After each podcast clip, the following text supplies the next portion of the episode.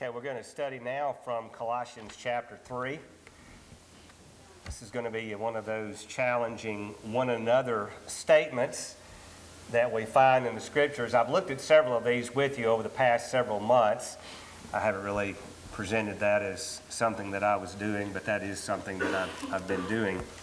And uh, the New Testament really, in so many ways, is about relationships. And it's about relationships that brothers and sisters in Christ have with one another. And have you ever wondered why that is the case? Let, us read this and, and, and then I'll, I'll come back and, and explain to you why I asked that question. But in, in Colossians chapter 3 and verse 12, the author states first, so as those who have been chosen of God, chosen of God, you, you've been saved holy and beloved. Put on a heart of compassion, kindness, humility, gentleness, and patience, bearing with one another and forgiving each other. Whoever has a complaint against anyone, just as the Lord forgave you, so also should you. Have you ever wondered why there is so much of that in the Bible? And it's not just at this place, it's in other places as well. Why, why do we have to keep harping on this, this relationship thing in Scripture? Perhaps it's because it is such a challenge. It is so difficult for us to stay where we really need to be in terms of our relationship one with another. We see that in marriage. We see that in relationships we have with people that we go to work with every day. We shouldn't be surprised that the same thing is going to happen in a local church. And if we are actually spending time with one another, if we're actually doing that, then there's going to be some bumps in the road. There's going to be some, some conflicts. And that's why we have so many of these passages that speak to the one another relationship that we are to have in the local church. Now, think about the statement bearing with one another. It's similar to a statement that's found over in the book of Galatians that we are to bear one another's burdens. But this is not about bearing one another's burdens, this is about bearing with one another. And what that says is that sometimes we're not very good at that. We're not patient. We're not compassionate. We don't exercise kindness and humility and gentleness and patience. We don't forgive each other. We don't bear with one another the way that we should. What does it take to get to that place? Well, I, I would suggest first it takes as he has already mentioned here in this passage, it takes a, a, a, spirit of patience. Patience. I can't bear with people if I can't learn to be patient with them. And what that says is, even though there are going to be times when we might get a little sideways with one another, I might say something you disagree with you may say something I disagree with. We're still going to bear with one another. We're still going to be patient because we understand how important it is. The language of Ephesians chapter 4, verse 1 I, the prisoner of the Lord, implore you to walk in a manner worthy of the calling. See that again? Those who have been chosen of God, Colossians chapter 3, verse 12, Ephesians 4 and verse 1, walk in a manner worthy of the calling with which you have been called, with all humility and gentleness, with patience, showing tolerance. And that's another way of saying bearing with one another. Showing tolerance for one another in, in love. Is there anything about that that sounds easy?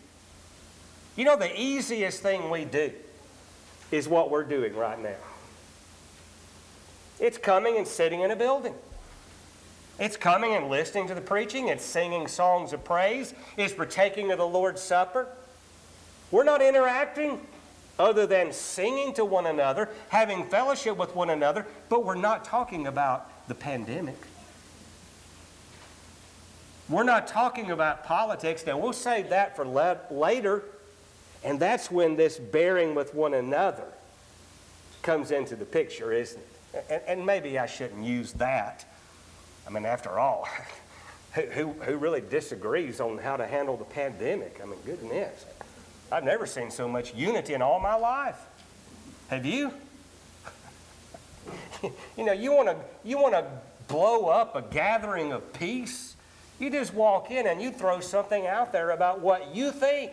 And even the people who agree with you, if you talk about it long enough, you're going to be arguing over it. And I know that really hasn't affected brothers and sisters in Christ. We really don't have any disagreements on that, do we?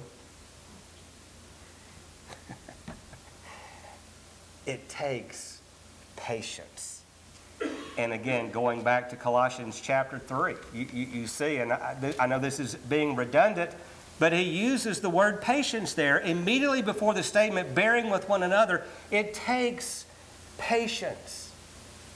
And what that means is it's not always going to happen on my time schedule. And we may never agree. We, we may always have some dispute about matters of judgment. And all I ever may be able to do is to continue to endure and to be patient. But isn't that the way God is with us? I mean, are, are, are you perfect? Are you living every day sinlessly? Does, does God look at you and think, wow, what an amazing disciple? What an amazing saint.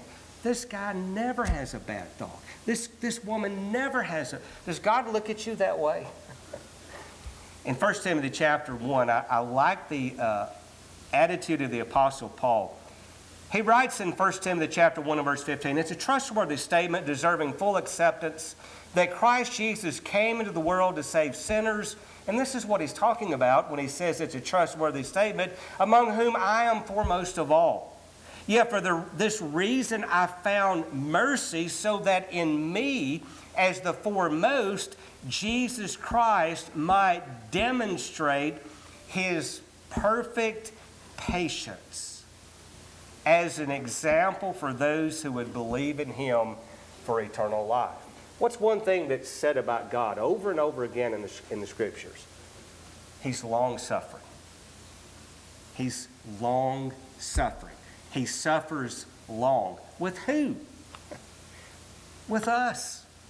We see God's patience. We study the life of Jesus and we see the patience of God in the way that Jesus interacted with his disciples. He didn't mince words, he would call them to task for their lack of faith, yet he never stopped believing in them. When they were traveling through Samaria, the sons of thunder,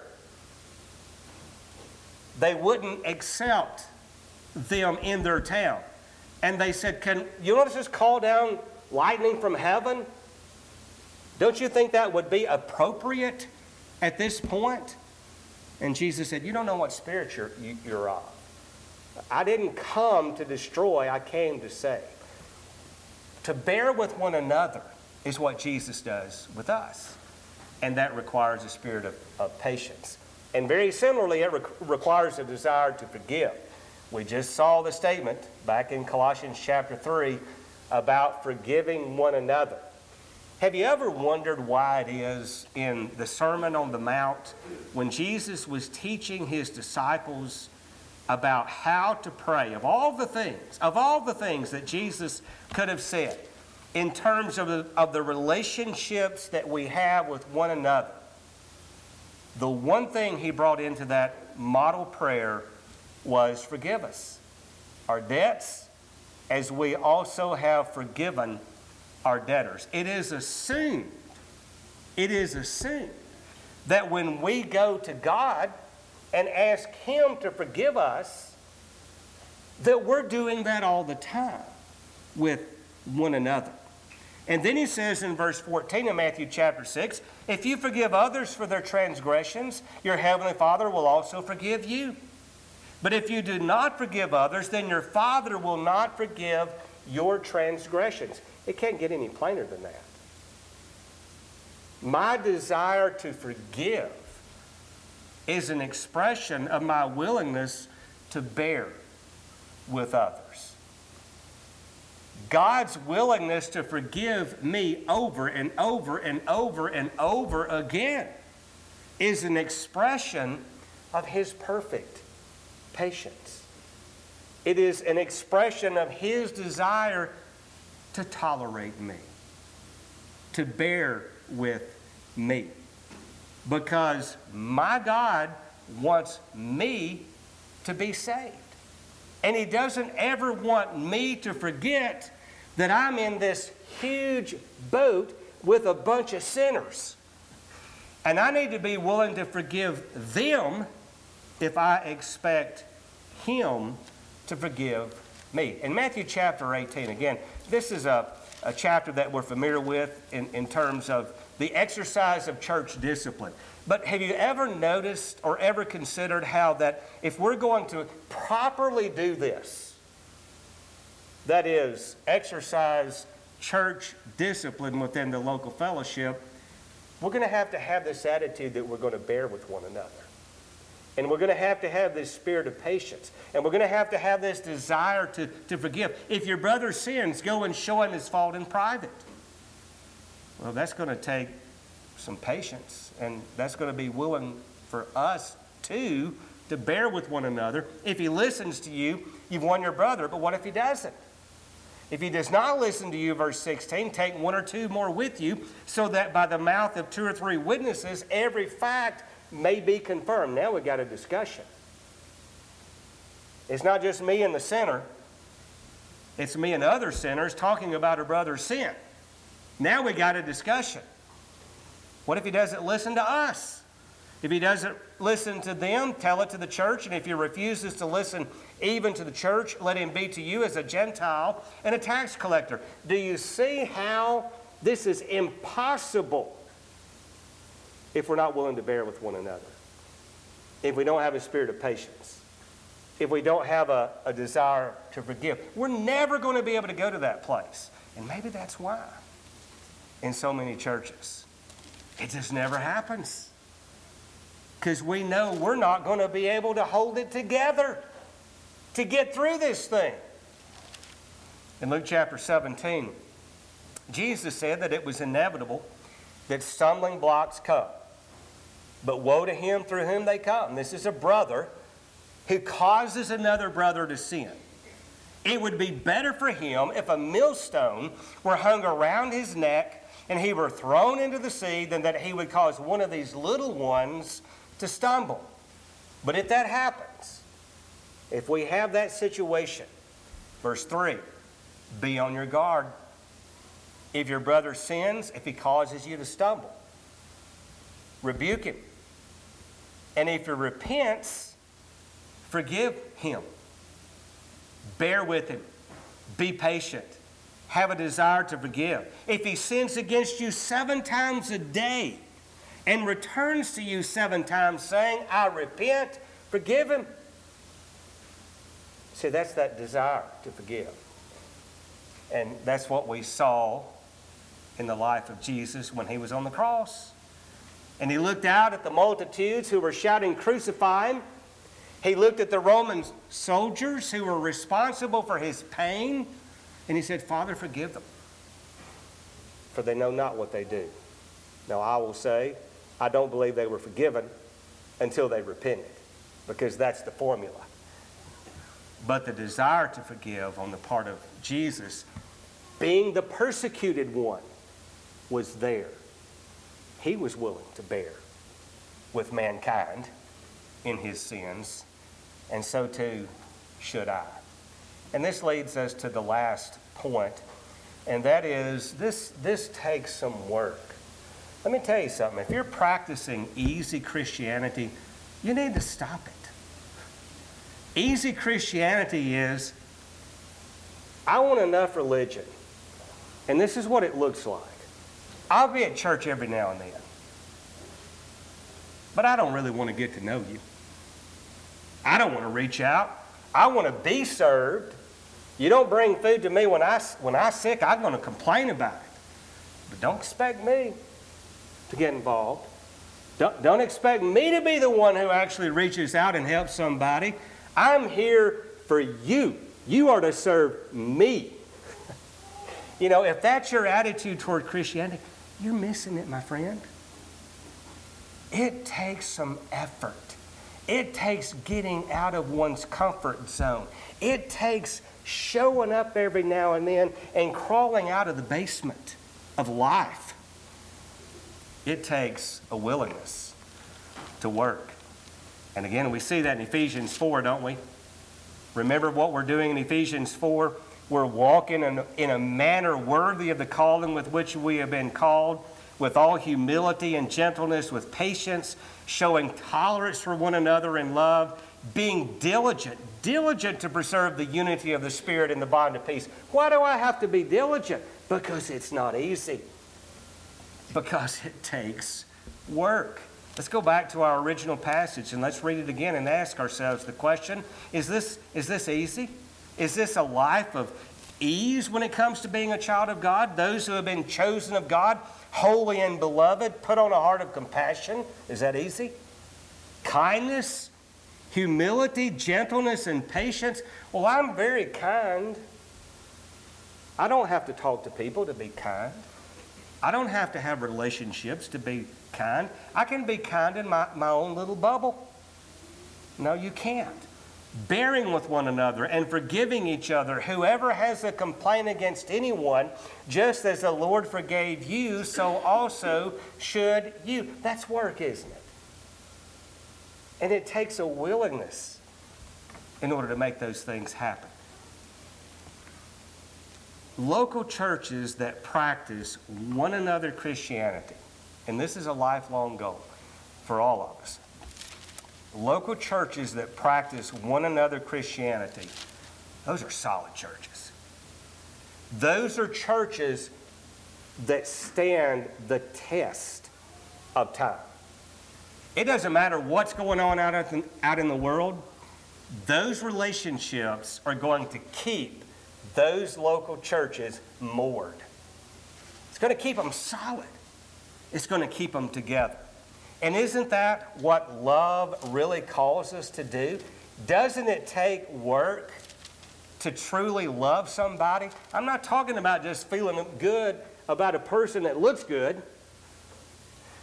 I'm talking about feeling good about a person that doesn't always look good, that doesn't always act good, that isn't always kind, that, that isn't always thinking about what's best for you. Love is patient. Love is patient. Love is kind. It's not jealous. It does not brag. It's not arrogant. It does not act unbecomingly. It does not seek its own. It's not provoked. It does not take into account a wrong suffered. It does not rejoice in unrighteousness, but rejoices with the truth. It bears all things. It believes all things. It hopes all things. It endures all things. It never fails. Have you ever read that passage and walked away asking yourself the question, Have I ever really loved anybody?